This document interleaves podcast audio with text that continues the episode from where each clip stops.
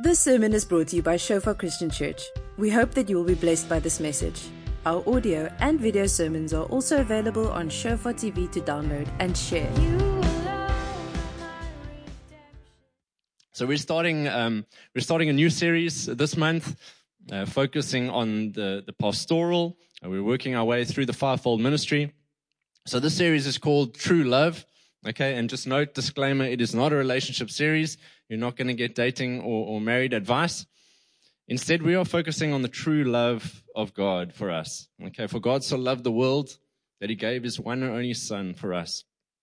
Okay, so we're going to be speaking about uh, about the love of God for us and the love of God through us. Uh, from the pulpit, we're going to be speaking the truth in love, um, and we, we trust that uh, yeah that you will, as a community, we will become more and more loving. The Bible says that we will know, we will be known um, by by those outside for the way that that we love. So we're trusting for for that true love to to be imparted uh, in us over the coming month. Um, as Jess said, Hank is with us next week. And then um, Andre and Sonica will will both bring uh, a message in the in the series towards the end of the month. Okay, but this morning I am I'm preaching on um, a subject called I am. Uh, so we're gonna we're gonna tackle tackle who we are uh, this morning. But I want to just pray for us before we before we get going. Father, I just thank you, Lord, for for your presence this morning, Lord. Thank you, Lord, that you are looking into our hearts this morning, Father. And I just want to, I just want to continue that, on that on that prayer, Lord, on on that petition to you, Lord. Come, come this morning and open up our hearts, Lord, like a like a master surgeon. Come and do a divine, a divine surgery on our hearts, Lord. Open up our chest, Lord. Expose our heart. Father God, I pray that you will expose every lie that we've believed everything that we have taken upon ourselves, Lord. And instead, Lord, I pray that you will bring your truth here this morning. Holy Spirit, we welcome you. Open our ears, open our eyes, open our hearts to receive from you this morning, Lord. We welcome you, Holy Spirit, just to come and have your way. Let there be no hindrance, no block. Lord, Lord, just open us up. I pray for something deep, for a deep work to happen in each of us this morning. In Jesus' name. Amen. Awesome. So, way back in, in 1464, a work was commissioned on a highly prized slab of white marble, similar to these that you see um, from that exact uh, quarry, uh, the Carrara quarry in Tuscany, Italy. This particular slab that work was commissioned on, when stood up, was over five meters tall and weighed in excess of 5,000 kilograms. So Italian sculptor Agostino began work on the sculpture, but he only got as far as making a few markings for the feet and for the legs, but he never actually put any chisel to rock. He never chipped off a single piece. The slab then lay unattended for 10 years before two other guys came and tried their hand. Donatello and later Antonio Rossellino all tried to sculpt this piece of rock. But again, not much progress was made by either man. Finally, in the year 1500, after being neglected for 26 years, the young Michelangelo was offered the contract to chip away at this block that had been affectionately called the giant. By this time, though, that piece of marble had been weathered, beaten by the elements. It was a shadow of its former glory 26 years ago when it was freshly cut from the quarry.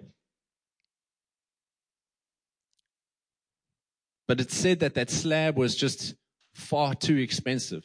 It was worth too much to just dispose of. Michelangelo was, was apparently unimpressed with what he saw in front of him, but he took on the job, knowing that this is just too, too, too valuable a piece of marble to neglect. So in 1504, at the age of 29, Michelangelo finished the statue of David, one of the greatest works of art that exist in the world today.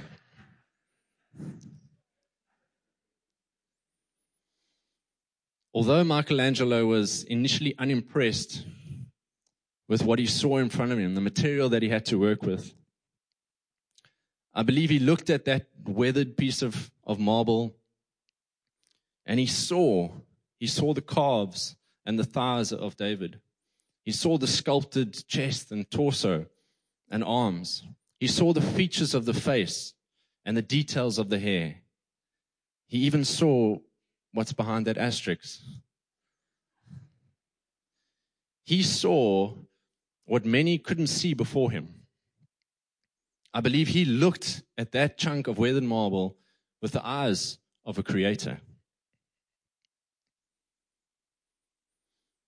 How many of us here this morning feel like a weathered old piece of mineral rock, beaten by the elements, time after time, a shadow of our former glory?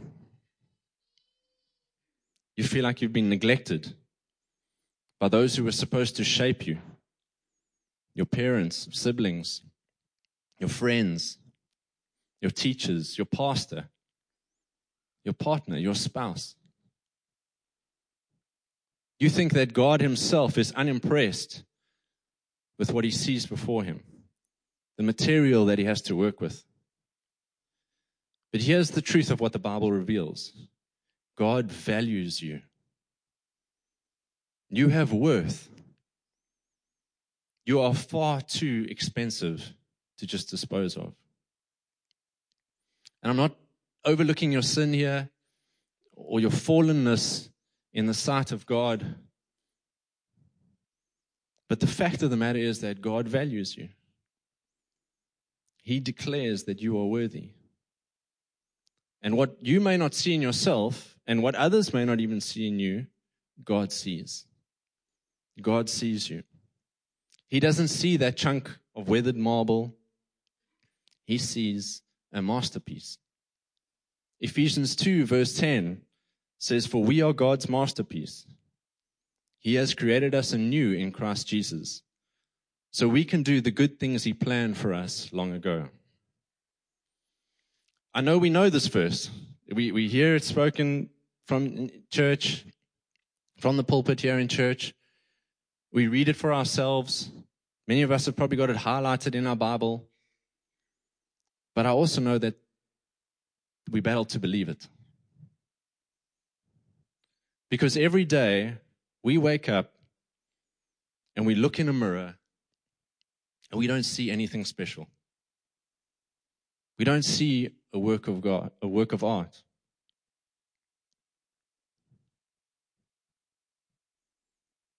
We see our sin.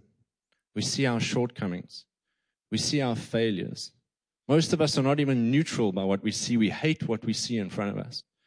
We hate the person that's looking back at us. We see our failures. We see our past, everything we've done.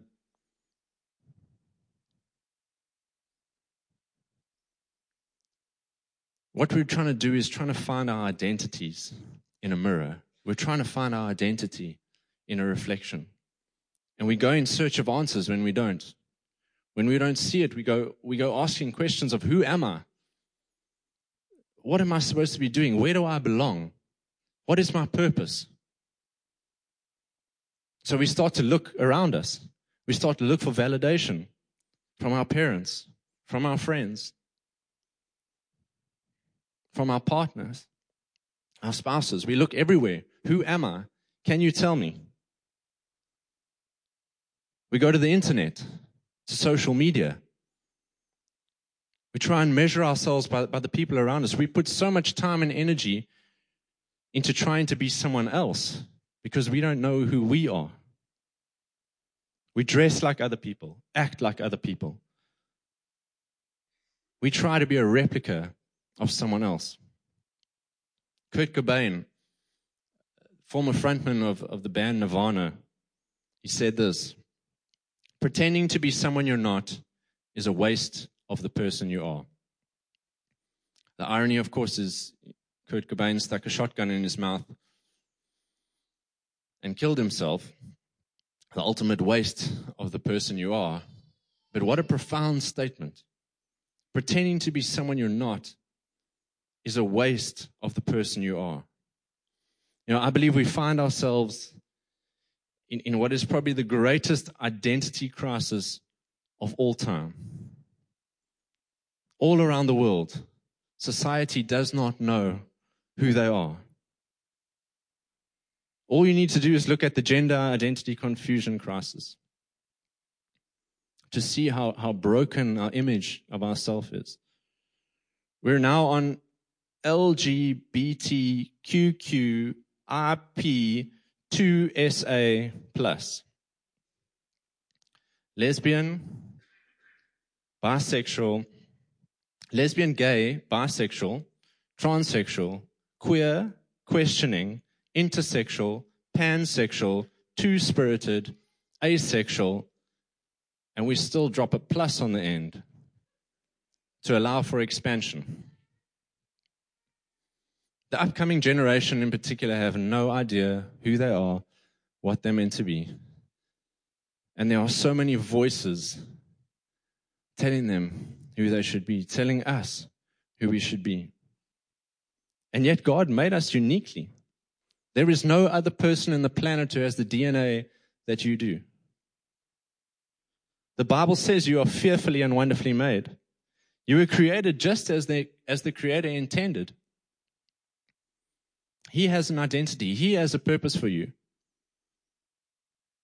He wants to do a great work in you so that He can do a great work through you. So, where does this identity confusion actually start? It's in the beginning, of course. Genesis 1, verse 26 says, Then God said, Let us make man in our image, according to our likeness. Let them have dominion over the fish of the sea, over the birds of the air, and over the cattle, over all the earth, and over every creeping thing that creeps on the earth. Now, right away there, the triune God establishes identity in us. We are made to be like him in his likeness. But not only does he give us identity, he gives us purpose, he gives us significance. He says that let them have dominion over all the earth. But we know that it doesn't take long for the very first identity thief to come along. Satan shows up. God commanded Adam and Eve that they could eat from any fruit of any tree in the garden except of the tree of the knowledge of good and evil. And what does Satan do? He comes along and he says, God is hiding something from you. He's not telling you everything. There is knowledge available to you. He effectively tempts us with knowledge and significance apart from God. It's what he did then, and it's what he continues to do now. So Adam and Eve sin, sinned. Sin brought confusion. This identity confusion and this, this identity crisis that we find in society today. So that's why you and I and the rest of the world are asking these questions of who am I? What am I worth? What am I meant to be doing? What is my purpose? What is my destiny? The source of this is alienation from God. We've been alienated from God. The devil has lied to us and said that you can find your identity outside of God. So we keep searching. Satan's, Satan's plan has always been to distort the image of God in us. It's his plan from the start, and he continues to do it to this day. So, separated from God now, we try and forge our own identity, but it's impossible. Just like the statue of David has no identity outside of its creator, Michelangelo, it's just a piece of block, just a piece of marble, shapeless, formless, until such time as the creator gives it identity. In, this, that, in the same way, we are shapeless and formless, weathered, broken, beaten, until such time as God gives us identity. You cannot create your own identity. Only a creator can give you identity. But that doesn't stop us from trying. It doesn't stop us from trying to define ourselves. Each and every one of us has an internal picture of who we are, a self image. Every day, we look into the mirror and we see that self image. And it's affected by any number of things past experiences, things that have been spoken over us, things that we speak over ourselves, things that we agree with, all our sin, all our failures. That's what makes up our self image. But that doesn't actually change who's standing here looking in the mirror. This is a question of self image versus identity. Your Self image is actually not a reflection of what you see, self image is a projection of who you are, of who you see yourself as. What you're looking at in the mirror is not the real you. That's not your true identity.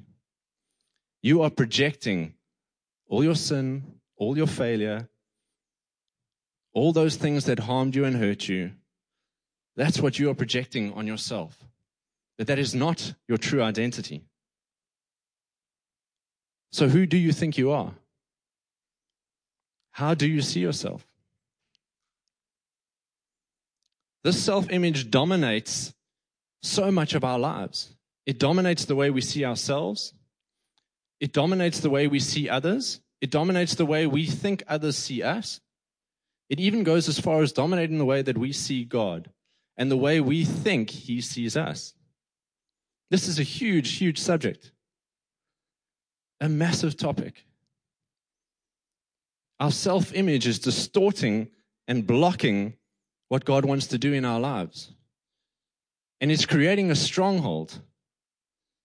Many of us are being oppressed because we're agreeing with the stronghold. We're agreeing with the lies. We're agreeing with what we see ourselves, what we see in the mirror. And it's blinding us from the true us, the true you that God intended you to be. If I was to give each of you a piece of paper, a pair of scissors, and a permanent marker, and I would just say, cut, cut out the shape of a mask quickly. That would probably be interesting for some of you. Cut out some eyes and, and maybe a mouth that you can breathe. And then write on the outside of that mask what you are projecting to the world. Depict who you are on the outside. Write on the outside piece of paper. Everything that you show to the world. Write down the words that you're, you're confident and you're brave and you're bold. And then on the inside of that mask, write the words that you're speaking to yourself. Write the words that you're projecting. That you're a failure. That you're fearful. That you're not good enough. What would your mask look like? You can put the picture of the mask on. Thanks, Tina. What would your mask look like? How do you see yourself? What are you allowing to shape your identity, your self image? Is it what your parents are saying? Is it what your friends are saying? Is it what your spouse is saying? They might be saying some good things, but ultimately, our identity can only be found in God. What is He saying about you? How does he feel about you? He is the only one who has the right to form our identity. And we see a great example of the self image versus identity in the life of, well, that was high pitched. in the life of Gideon. We read in Judges 6 of how the angel of the Lord finds Gideon threshing wheat in a wine press. He's scared. He's hiding away after attack, an attack, an attack of the Midianites.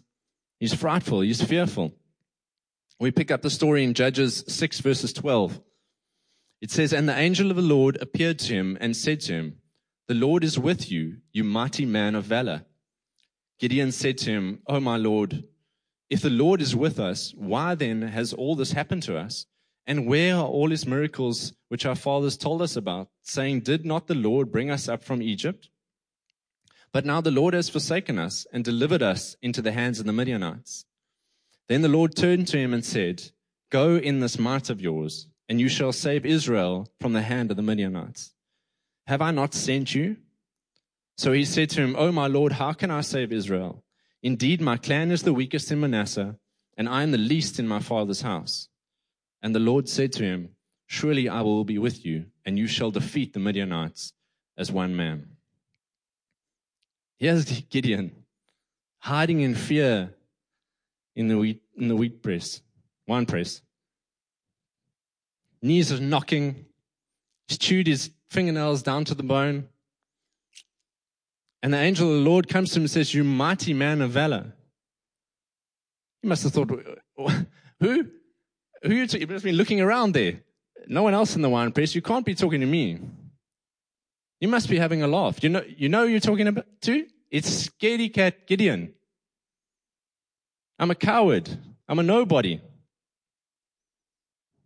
Who, who do you, who do you, I think you must have the wrong guy. But the Lord is not seeing Gideon the way he sees himself. He has total disregard for Gideon's self image. I love, you could basically scratch out the whole of verse 13 in that, in that scripture. Angel comes and says, You mighty man of valor. And he goes, What, what, I don't know who, where is God? I, I haven't seen God. I don't know who God is. I don't know who I am. And then he says, Go, go in this might of yours. It doesn't make sense. He just doesn't even address it. He doesn't care about his own self image. He says, I know who you are. And you will go as a mighty man of valor in your might, and you will defeat a whole nation. God is seeing Gideon through his own eyes, through the eyes of God, and he sees he sees him in through his identity, who he is. He knows what his purpose is. Gideon falls prey to something that all of us do. We mistake our self image for our identity, and we let it dictate to us. Let me illustrate this with, with this story. While walking through the forest one day, a farmer found a young eagle who had fallen out of his nest. He took it home and put it in his barnyard, where it soon learned to eat and behave like the chickens. One day, a man passed by the farm and asked why it was that the king of all birds should be confined to live in the barnyard with chickens. The farmer replied that since he had given it chicken food and trained it to be a chicken, it had never learned to fly. Since it now behaved as the chickens, it was no longer an eagle. Still, it has the heart of an eagle, replied the man, and can surely be taught to fly. He lifted the eagle towards the sky and said, You belong to the sky and not to the earth. Stretch forth your wings and fly. The eagle, however, was confused. He did not know who he was, and seeing the chickens eating their food, he jumped down to be with them again. The man took the bird to the roof of the house and urged him again, saying, You are an eagle. Stretch forth your wings and fly. But the eagle was afraid of his unknown self, and he jumped down once more for the chicken food. Finally, the man took the eagle out of the barnyard to a high mountain. There he held the king of the birds high above him and encouraged him, saying, You are an eagle. You belong to the sky. Stretch forth your wings and fly. The eagle looked around, back towards the barnyard, and up to the sky. Then the man lifted him straight towards the sun, and slowly he stretched his wings, and with a triumphant cry, soared away into the heavens. What's my point? There is a difference between what you were raised to be and what you were born to be. There is a difference between what you were raised to be and what you were born to be.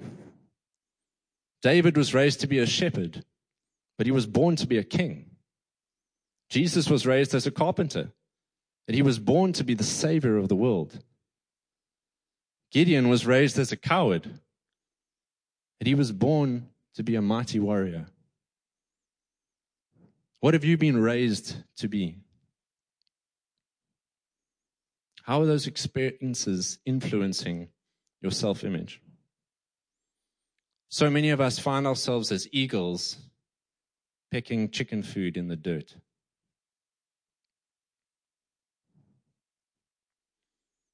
How do we get there though? How do we find ourselves in the dirt? How do we how we got ourselves into a place where we're so alienated from God, so outside of his will, so separated from his identity, not even knowing who we were ever born to be? There's many reasons, but I want to just highlight four of them this morning. Number one is your parents. Your parents or, or your guardians, whether they were present or not, had one of the greatest influences on you as a child. In your childhood home, you, you find out who you are. You learn by, by your experiences and how, how your parents relate to you. That's how you find your place. That's how you begin to, to form your identity. A child often discovers the kind of person they are and how they feel about themselves from their parents. And this should be a warning to, to us as parents, too. But parents are people, and people are broken, and broken people break people.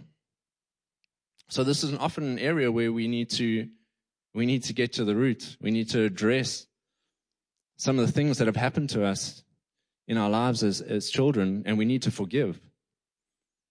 We need to forgive our parents. They're fallible humans just like we are. But we allow those things to shape our image and mold us into a certain way. Number two is our, our experiences, the things that happen in our life, whether they're in our control or out of our control, they have an effect on how we see ourselves. I'm someone who was in control of, of some of the experiences, some of the things that I did, and they shaped me. They shaped me a lot until I came to realize that this is not who I am. I believe like I believed some of the things that I did, some of the choices that I made, some of the experiences that I had shaped me and said, I am this, I am that, until I realized that I am not. I am not those things just because I made some mistakes. This often happens in, re- in repeating patterns. We see this a lot. If you were young and, and, and you were in a scenario, in an experience where you felt rejection, the devil will jump on that one thing and he will begin to create scenarios where he can perpetuate that feeling. So that time and time again you feel rejected. To the point that you take that on as your identity. I'm, I'm unlovable. I'm, I'm, I'm not worthy. Nobody loves me. Nobody wants me. Everyone wants to distance themselves from me. Constantly, you will feel rejected. It said that the, the devil would rather hit one nail 10 times than hit 10 nails once. So he'll find a weakness, he'll find a spot, and throughout your life, he'll bring that one thing against you the whole time so that you can take it on as your identity. The third thing is comparison. From when we're young in school, we look around comparing ourselves to the cool kids, we're seeing the girl who's getting all the guys. We're seeing the businessman who's driving the fancy car. We see the talented sportsman or the musician. And we compare ourselves to them. Say, I'm not cool. I'm not, why am I not getting, I'm obviously not good enough that I'm not getting any of the girls. Why, this guy is obviously doing so much better than me that he can drive that car and I'm just riding my bicycle. We compare ourselves, and social media is making it so much worse. And we establish our identity on what we are not, based on what we see around us. We're saying, I, I must be, there must be something wrong with me. I must be really useless. I must suck at this if I can't do this. We form our self image based on the identity of others. Number four, and this is one of the biggest ones, our self talk. We speak so much negativity over ourselves. And oftentimes, this is spoken over us by parents, by siblings, by teachers, by friends, by partners.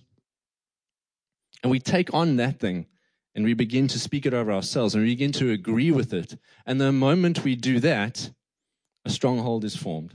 We give the devil access and authority to oppress us in that area. We allow him the access, we allow him the authority. You might say, I'm just a really fearful person. I'm too broken to be loved by anyone. I have an uncontrollable lust inside of me. That's just the way that God made me. Any of you ever said that? You pass your failures off as that's just the way God God made me. This is just the thorn in my flesh. It's my cross to bear. I have to fight through this. This is the way that God made me.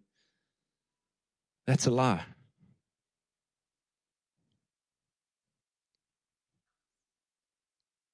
Because you're doing that, because you're failing here, that doesn't mean that that's who you are. That's not your identity. The truth is, our identity and our self image are not the same thing. We cannot create our own identity. We can only find our identity in God. In Romans 5, verse 8, it says, But God showed his great love for us by sending Christ to die for us while we were still sinners. Our identity is not in our sin and in our shortcomings. God came when we were still messy, when we were still broken. He comes to us right now in the middle of our mess and He says, I love you. He says, You are worthy. You are valuable. You are far too expensive to just discard. I want to come and I want to work on you. I don't care what you look like. I want to come and work on you because I love you. And that is our identity. When God comes like that, He gives us an opportunity to take on the reborn identity. Sounds like another movie in a series of movies, The Reborn Identity. That should stop. The 2 Corinthians 5, verse 17 says, Therefore, if anyone is in Christ, he is a new creation. Old things have passed away. Behold, all things have become new. That's the reborn identity. It's an amazing scripture, one that we can quote to, to empower a new believer. The old is gone, and the new has come. But that new believer can think that that's magic. We can think that there's magic in those words. That all of a sudden things are going to change. And yes, some things do change. But that same person could walk out the door on Monday, goes into work, and he swears at all his employees spends the whole night, Wednesday night, watching pornography. Friday night, he goes, gets wasted, wakes up on Saturday morning with a random woman in his bed. And he comes back on Sunday and he said, You said, you said the old was gone and the new has come. Who, who's, who's that guy? Who's that guy I just spent the week with? Because the scripture is not referring to behavior change, it's referring to identity change. The old is dead. The old is dead and the new has come. You have a brand new identity. Someone once said, How you behave does not determine who you are. Who you are determines how you behave. It's your identity that will change your behavior. Your behavior doesn't change your identity. So if you fail, if you sin, if you fall short, you're not a wicked sinner. You're not a fallen creature all of a sudden. If you are in Christ, you need to see yourself in Christ. Who you are will determine how you behave. Your behavior comes out of your identity. Paul in Galatians 2, verse 20 says, I have been crucified with Christ. It is no longer I who live, but Christ lives in me. And the life which I now live in the flesh, I live by faith in the Son of God, who loved me and gave himself for me. I have been crucified with Christ. It is no longer I who live, but Christ who lives in me. The old you has died. Stop trying to breathe life into him. We're going back and giving the old man CPR, trying to get him to stand up again. Just leave him to be dead. Walk away from the old man. You are a new creation. You identify as a new creation. In your reborn identity, your sins are forgiven and you have eternal life. You've got forgiveness and eternal life. And more than that, you've been delivered from the kingdom of darkness into the kingdom of light. Now, you might still struggle with darkness, but that's a process of, of sanctification that all of us as, as Christians go through. We have to wrestle with that. But the, the point is, you've been repositioned. You're no longer live in darkness and dabble in the light. You live in light and you might dabble in the darkness. But the only reason you find yourself here in the darkness is because of the lies of the enemy. He's the only one putting you back there. You have a new identity. You have re- been reborn. You are a new creation. You live in the kingdom of light. You are a citizen of heaven. Stop resuscitating the old man. Stop bringing him back to life. So, how do we begin to actually come to grips with the real you, this new you? We need to start by learning what the Creator has to say about us and start speaking it over our lives. When Jesus was tempted in the wilderness, three times he said, It is written, it is written, it is written. Jesus was the Word made flesh, yet still he quoted Scripture. He knew the power of the truth to defeat a lie. So you need to identify those strongholds built on top of lies. And we need to confront them with the power of the Spirit and replace those lies with the Word of God. Then we need to guard the truth. Because the devil is going to say, What you did here on Sunday means nothing. What were you doing on Saturday? That's who you are. That guy was trying to tell you on Sunday who you, who, who you are in Christ. You are not. You're a sinner. You're filthy. Look what you did last month. Look what you're doing right now. You might find yourself on Monday morning with the lies attacking you, saying, Look at you. This is who you are. You're not reborn. There's nothing special about you. You're not valuable. You're worth nothing. We need to guard the truth, and in that we need to renew our minds constantly. Constantly be renew our minds. The devil is going to come after you. Romans 12, verse 2 says, And do not be conformed to this world, but be transformed by the renewing of your mind, that you may prove what is that good and acceptable and perfect will of God. We need to stop looking in the mirror that reflects our self image and start looking at ourselves through the mirror of the Word of God. We need to stand in front of the mirror and reflect the glory of God.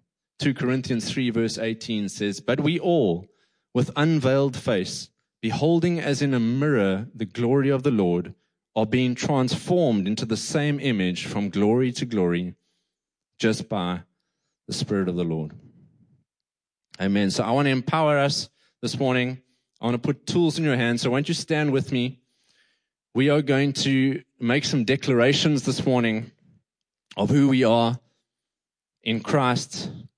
Uh, and I want you to, to, to use these, to take these and to, and to make them your own and to use them to assault the lies of the enemy in your life. On our YouVersion Bible app, if, if you're not aware, we have, we have scriptures and, and, and notes on there. You can um, just hit the QR code in the back of the chairs uh, or go to our link tree and you'll find the Sunday notes. So all of these um, declarations are written out for you there with the supporting scriptures. Um, but we're going to go to them and we're going to go through through them. Uh, you can you can go to it. thanks Tinas. I'm going to read a couple of the a couple of the scriptures. So I had 50 of these declarations, so you can be thankful I don't have 50 on here, but I do have 20. It was hard to whittle them all down, um, but I'm going to go through them. So I want us to to speak them. I want us to repeat them, um, and then I will I will give some of the supporting scriptures, and we'll we'll see how we go. Okay. So number one, I am loved. Number two, I am saved. Number three, I am chosen. Number four, I am forgiven. In him we have redemption through his blood, the forgiveness of sins according to the riches of his grace. Number five, I am redeemed. Number six, I am blessed. Number seven, I am holy, for he chose us in him before the creation of the world to be holy and blameless in his sight. Number eight, I am victorious. Number nine, I am God's temple. Number 10, I am a child of God.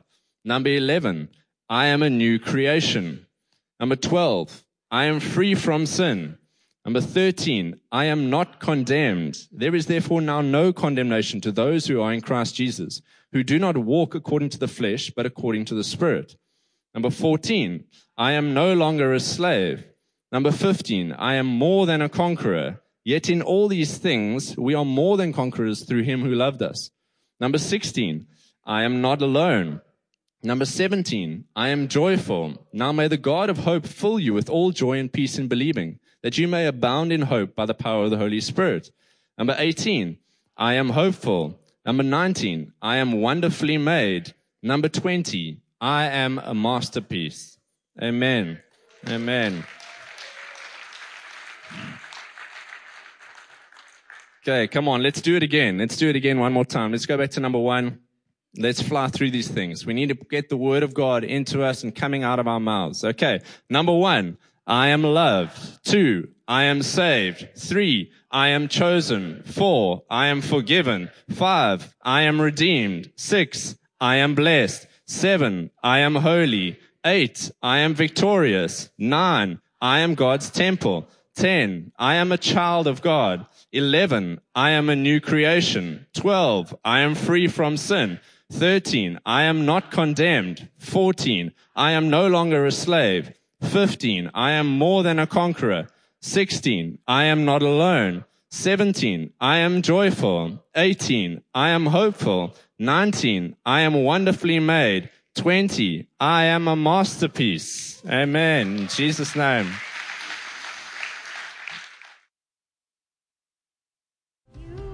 Thank you for listening. Remember that our sermon audio and videos are also available on Shofar TV. Go to www.shofaronline.tv to download and share.